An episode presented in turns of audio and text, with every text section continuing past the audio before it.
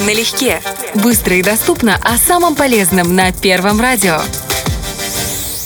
Для чего нужен цинк? Этот элемент выполняет множество полезных задач, одна из которых – стимулировать общий иммунитет организма и сопротивление к инфекциям. Употребляя еду, богатую цинком, вы помогаете организму бороться с вредными бактериями и вирусами. Давайте узнаем, в каких продуктах цинка больше всего.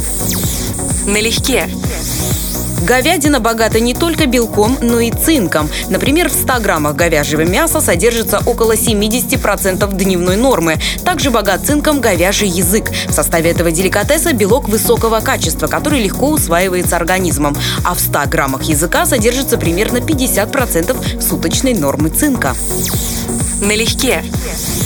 Далее в нашем списке пшеничные отруби. В составе отруби много витаминов и ценных элементов, необходимых организму. В 100 граммах этого продукта примерно 60% от суточной нормы цинка. Также отруби содержат клетчатку, которая улучшает работу пищеварительной системы, а также большое количество цинка, что в комплексе очень полезно для организма.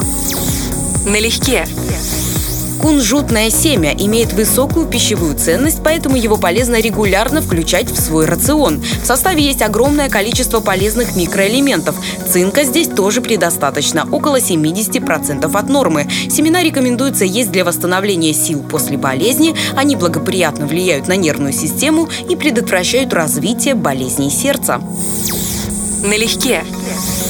Чтобы узнать, какой витамин организму нужно восполнить, необходима консультация с врачом. И помните, диетологи не устают напоминать о том, что рацион должен быть разнообразным и сбалансированным. Тогда в организм будут поступать все необходимые витамины и элементы.